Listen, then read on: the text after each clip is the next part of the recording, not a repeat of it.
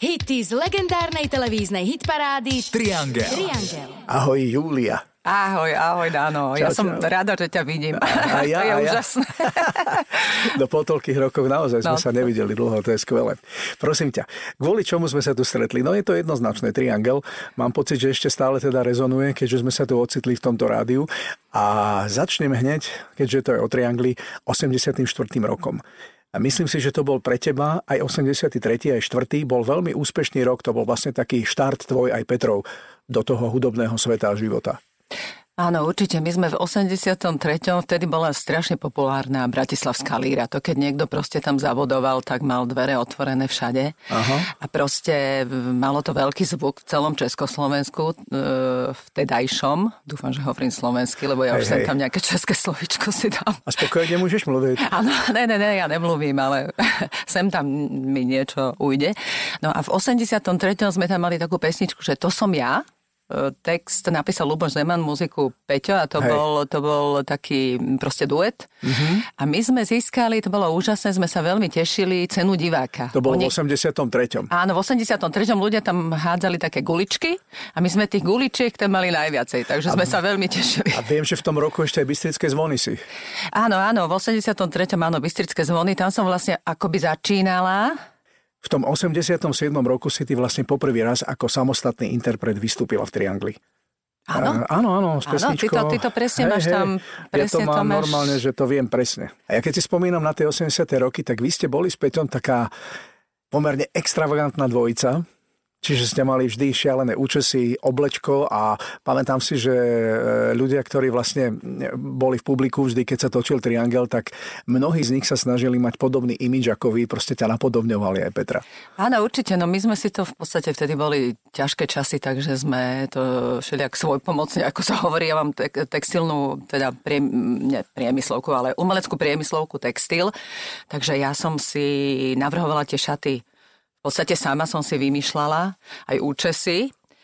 No, takže mali sme nejaké, si pamätám, také strieborné, dlhé, také akoby saka, alebo ako sa to povie, e, tie mužské, e, keď majú maš, mašlu, takú viazanku. Ako sa to E, povie? Motýl?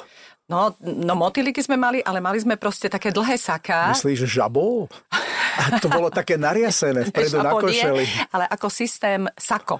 Sako také dlhé proste. No. Aha, jasné, jasné. To nosia koncerty huslisti a takýto. Áno, áno, Áno. presne, ale by sme to mali z takých... To je frak, také, frak, alebo žaket. Presne, presne To- vidíš, no ono výborne. sa, to, ono sa to líši, myslím, tými zadnými krídelkami, Áno. neviem. Tak Alebo tak. bol to tento frak, ako si povedal správne, pretože pozabudlo ten názov, ale my sme to mali z takého striebro-čierneho a mali sme tu také e, proste vycpávky a ako nosia nejakí vojenskí generáli, Jasné, generáli jasné. a tak ďalej, Hej, tak hej, také hej. vystrapcované a bolo to veľmi, veľmi dobre to vyzeralo. No vidíš, že napriek tomu, že ste vlastne boli veľmi extravagantní v rámci účesov a oblečenia, tak ste nejako nikdy nemali starosti a problémy s tým, aby vedenie, ktoré... No vieš čo, mali sme, mali Alebo sme. vlastne možno raz áno, neviem, Mali ale- sme, mali sme. Ja, my sme spievali ešte prvýkrát na líre.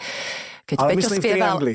No v Triangli, v Triangli asi nie, ale viem, že raz Peťa vystrihli z nejakej relácie televíznej, lebo mal e, náušnicu v uchu. Aha, Takže no to, to sme museli vždy rušiť, teda chlapci z hora to rušili vždy súdruhovia, ktorí tam sedeli. Áno, Ale áno. vy napriek tomu som chcel povedať, že keď ste boli extravagantne oblečení, účesy a takéto proste, Áno. mm, nikdy to nestopli. Prišiel Robo Grigorov alebo aj Maťo Ďurinda, sa myhli s niečím a už bol problém. Proste bol vždy, Zaujímavé, vždy no možno- problém, zvláštne. Ma, možno tým, že ja som tam bola ako aj žena, takže ženy môžu byť trošku t- extravagantnejšie. Ale mali sme takú pesničku, ak poznáš, jedálny listok Giacoma Casanovu. Áno, a viem, tam viem, aj, viem. to bola taká funky, Funky, super, to taká, áno, hej. áno, vý- výborná vec a výborný text. A to sa divím, že to nikto nestopol, pretože tam je taký text v podstate, no ako no, to Giacomo Casanova, A to no. bol ktorý rok? To už bola druhá polka 80 Asi, ne? asi, To no. už sa blížilo k tomu 89. Áno, taký 87. 8. to 7., mohol 8.. byť. Mhm. Áno, Tam už, to už áno. potom možno, že Áno. tá benevolencia bola trošku možno väčšia k Áno, niektorým áno, veciam, áno, ale áno, tak no áno. proste. No mali ste more pesničiek, keď len spoviem v Triangli, čo bolo Mesto snov, Náhlenie, talianský muzikál, maturitné tablo, Stretnutia s láskou, to ste ešte boli spolu s Petrom. Áno, áno, áno. My sme v podstate stále robili spolu, no tam bol ten, e, ten taký nejaký, dospeli sme k tomu, že ja som urobila sama LP, kde boli viacerí autory, to bolo celé, čiže ja som urobila takú solovú dosku ktorá sa volala Maturitné tablo Maturitné LP, tablo, hej, ale hej. tam boli, myslím, tiež dva duety. Bolo tam Mesto snov a druhý duet teraz si nespomeniem, ale je to možno, že tam bolo to stretnutie s láskou. Alebo to bolo na sny vo farbách. Na Aj kráľovna. Pavlačov a dvorov. Pavlači a dvorov bol áno. veľký hit, to si pamätám. To dodnes, e, keď e, koncertujeme, my sme teraz v podstate ohlasili veľký návrat, e, asi pred dvomi rokmi. A dodnes proste prichádzajú ľudia za nami, že hrajte kráľovnú Pavlači a dvorov a horúci mráz, ale my sme to trošku postavili inakšie, pretože dneska je už trošku iná doba, je to také rokovejšie celý ten koncert. Robíme, teda muzika ide z pásu, ale Peťo hrá naživo solovú gitaru, teda backlightovú, mm-hmm, hlavne jasné, backlighty.